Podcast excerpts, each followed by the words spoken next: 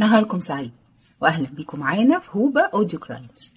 النهارده هنقرأ كتاب تحتمس 400 بشرطة. تأليف أحمد بهجت. 13 القاهرة. بعد أن انتهى مجلس الوزراء المصري من اجتماعه أصدر وزير التصريحات وهي وزارة استحدثت في مصر سنة 2000 تصريحا في مؤتمر صحفي قال فيه اجتمع مجلس الوزراء المصري وناقش بعض السلبيات التي تعترض مسار الصاروخ المصري المتجه إلى القمر. وهي سلبيات طفيفة وهينة ولا تؤثر مطلقا على جلال المشروع وعظمته. فقد انعقد مجلس الوزراء لتلافي هذه السلبيات والعمل على حلها بشكل جذري. كما أصدر مجلس الوزراء قرارا باستيراد السحلب من جميع الدول التي تصنع السحلب. وبهذا القرار لم يعد السحلب المصري يقف وحده في الميدان إن أمامه منافسة هائلة وعليه أن ينجح في امتحانه فإذا رصد كان غير جدير بالبقاء هذا أهم ما جرى في اجتماع مجلس الوزراء هل هناك أسئلة؟ قال صحفي في جريدة قومية هل يمكن اعتبار الموقف العسير الذي يمر به الصاروخ المصري سلبيات طفيفة وهينة؟ لقد كان الصاروخ يتجه إلى القمر ولكنه انحرف عن مساره ويتجه الآن للمريخ.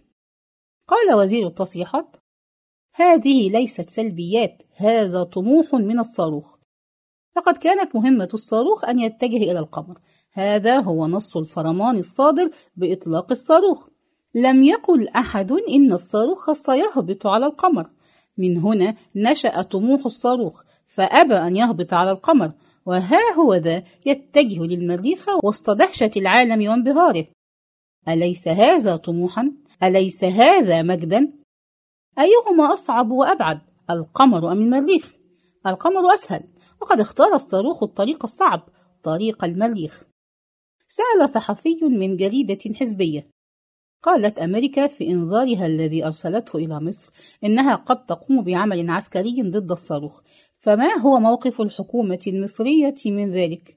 وهل هناك استعداد للحرب ضد أمريكا إذا لزم الأمر أم لا؟ ضحك وزير التصريحات وقال يا سيدي سؤالك لا يحتاج إلى جواب معروف ومشهور أننا مستعدون لردع أي عدوان يقع على الصاروخ وسيتم هذا الردع بغير الطريق العسكري لأننا محبون للسلام سأل الصحفي هل يوضح لنا وزير التصريحات هذا الطريق الذي سيتم به ردع أي عدوان على الصاروخ؟ قال وزير التصريحات هو طريق الدعاء. سندعو الله ألا يضطرنا إلى إخراج أسلحتنا الفتاكة. نحن لا نهدد أحدا وإنما نحذر من الاقتراب من الصاروخ. إن أي إنسان يقترب منه سيصاب بالعمى والكساح. نحن لن نكشف عن أسلحتنا ولكننا فقط نحذر كل من تسول له نفسه أن يقترب من الصاروخ. واشنطن.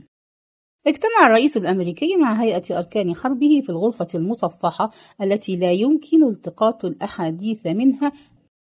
كان الرئيس متجهما وظل طوال الاجتماع متجهما. وفي البداية سأل رئيس أركان حرب الجيش هل هناك أخبار عن الرائحة المخيفة التي تنبعث من الصاروخ؟ وهل هناك وقاية للحامية الأمريكية في المريخ؟ قال رئيس أركان الجيش بصراحة فشلت معاملنا في تحديد حقيقة هذه الرائحة ولكن هناك اتفاقا على أن هذه الرائحة يتم تصنيعها داخل الجسم البشري من مجموعة من المواد كالعدس والثوم والكرنب والقرنبيط وهي كلها مواد غذائية ولكن لها آثارا جانبية تتمثل في غازات مخيفة. ويبدو أن المصريين قد اهتدوا إلى سلاح سري جديد داخل جسم الإنسان وهذا السلاح عبارة عن تركيبة تؤدي إلى توليد غازات سامة مجهولة التأثير حتى الآن من هذه الأطعمة العادية. سكت رئيس هيئة أركان الحرب الأمريكي فعاد الرئيس الأمريكي يسأله هل هناك وقاية للحامية الأمريكية في المريخ من هذه الرائحة؟ أجاب مدير التجهيزات الأمريكي بقوله تم تجهيز أقنعة واقية من الغازات السام وقد أرسلت إلى القوات الأمريكية في المريخ وحملها صاروخ أطلق منذ ثلاث ساعات المشكلة كلها أن الصاروخ الأمريكي متأخر ثلاثة أيام عن الصاروخ المصري وهذا يعني أن الأقنعة الواقية ستصل بعد وصول الصاروخ المصري بثلاثة أيام وسيكون السهم قد نفذ. انفتح باب الغرفة فجأة ودخل رئيس المخابرات العسكرية مسرع الخطى وهو يحمل ورقة صغيرة قدمها لرئيس الجمهورية. سأله الرئيس هل هناك جديد؟ قال رئيس المخابرات نعم يا سيدي. لقد صدر تصريح لوزير التصريحات المصري يقول فيه إن كل من يقترب من الصاروخ سيصاب بالعمى والكساح. وقد أشار الوزير إلى سلاح رفض الكشف عن حقيقته وتأثيره وإن قال إن اسمه الدعاء. قال الرئيس الأمريكي يبدو أننا مضطرون لإعادة مسدسنا إلى جرابه والبحث عن حل بالحسنى لهذه المشكلة. إن مصر تلوي يدنا وليس أمامنا إلا أن نتحمل قليلا حتى تنتهي هذه الأزمة. فكر الرئيس الأمريكي طويلا ثم قال أيها السادة إن العاصفة أقوى من الشجرة ولا بأس أن تحني الشجرة رأسها قليلا حتى تمر العاصفة. قال رئيس المخابرات الأمريكية هناك موضوع آخر ناقشه مجلس الوزراء المصري وهو موضوع غامض جدا ولسنا نفهم حقيقة الأمر فيه. سأل الرئيس الأمريكي ما هذا الموضوع؟ قال رئيس المخابرات إنه موضوع يتصل بالسحلب وهو مشروب مفضل يباع في المقاهي المصرية في الشتاء. لقد قيل إن مصر ستكف عن حماية السحلب وستقوم باستيراد السحلب من جميع أنحاء العالم. ويبدو أن هذه الشفرة بمثابة رسالة للصاروخ لكي يقوم بعمل لا نعرفه. قال الرئيس الأمريكي هذه كارثة. دعونا نعرض هذه الشفرة على الفور على جميع أجهزة الكمبيوتر الخاصة بحل الشفرات. قال رئيس المخابرات لقد عرضناها وفشلت في حلها. قال الرئيس الأمريكي إن عقلي توقف عن التفكير. أنا ذاهب لألعب الجولف. إن أعظم الأفكار تأتيني وأنا ألعب الجولف. القاهرة. اجتمع مجلس النواب المصري وقدم سؤالا إلى الحكومة عن موضوع تحتمس 400 بشرطة. ولكن إجابة السؤال لم تعجب العضو الموقر فحول سؤاله إلى استجواب. 14 القاهرة. لجنة امتحان للثانوية العامة. كان السؤال الأول الذي جاء في موضوع الإنشاء في الثانوية العامة يقول أطلقت مصر صاروخا إلى الفضاء سنة 2020 حدثنا عن مشاعر الفخر والاعتزاز التي جاشت بنفسك. قرأ الأولاد السؤال. وكانوا يقرؤون أخبار الصاروخ في الصحف ويعرفون مأساته وكيف يتجه على غير هدف في الفضاء وكيف أنه كارثة أو شيء يقترب من الكارثة. كيف يكتبون عن مشاعر الفخر والاعتزاز التي جاشت بأنفسهم؟ ازداد تذمر الطلبة وصرخ تلميذ هناك وتبعه تلميذ ثان وثالث ورابع وكانت الصرخة لا تزيد عن صعب الامتحان صعب بعد ثوان كانت اللجنة كلها تغلي بكلمة صعب صعب. وأسرع مدير اللجنة وهو مفتش في الوزارة فوقف على كرسي وقال أبناء الطلبة أبناء الطلبة أناشدكم الهدوء والسكينة. الامتحان سهل ليس صعبا. المطلوب أن تكتبوا عن مشاعر الاعتزاز والفخر التي جاشت بأنفسكم. لم يستطع الأستاذ أن يكمل كلامه. لقد حصلته الصيحات من كل جانب. وقال له تلميذ اعتزاز إيه وفخر إيه؟ الصاروخ تاه في الفضا وراح في داهية. مشاعر إيه اللي هنكتب عنها؟ وتصاعدت الصيحات واختلط الحابل بالنابل. ومد تلميذ شقي قدمه وضرب أرجل الكرسي الذي يقف عليه المفتش ورئيس اللجنة. ووقع الكرسي ووقع معه الأستاذ وتفرق الطلبة. وانصرفوا خارجين من الامتحان دون أن يجيبوا. وبلغ ذلك سمع اللجان الأخرى فوقع فيها ما وقع في هذه اللجنة. وعلى امتداد مصر من الإسكندرية إلى أسوان كان رد فعل الطلبة واحدا على السؤال الأول في الإنشاء. لقد رفض الطلبة الامتحان كله بسبب السؤال الأول. قاعدة الفضاء الكوني في زنهم. تم الاتصال بالصاروخ المصري من قاعدة الفضاء الكوني في زنهم. قال مدير محطة الفضاء. صباح الخير يا عفريس. صباح الخير يا تفيدة. صباح الخير يا بيومي. كيف حالكم الآن؟ وما هي أخبار تفيدة؟ قال عتريس صباح إيه؟ إحنا ماشيين في ليل بقالنا أيام. الدنيا ضلمة خارج الصاروخ وداخل الصاروخ وتفيدة حالتها وحشة خالص. سأل مدير محطة الفضاء. مالها تفيدة؟ حصل لها إيه تاني؟ قال عتريس عاوزة ترجع الأرض. بقالها يومين مضربة عن الطعام مفيش طريقة ترجعونا بيها الأرض. وبعدين نبقى نرجع الفضاء لما نستعد. تستعدوا إزاي يا عتريس؟ ناخد معانا كام بطانية قبل ما نركب الصاروخ. الدنيا هنا ساقعة. هنموت من السقعة ليه مش بتشغلوا جهاز التدفئة؟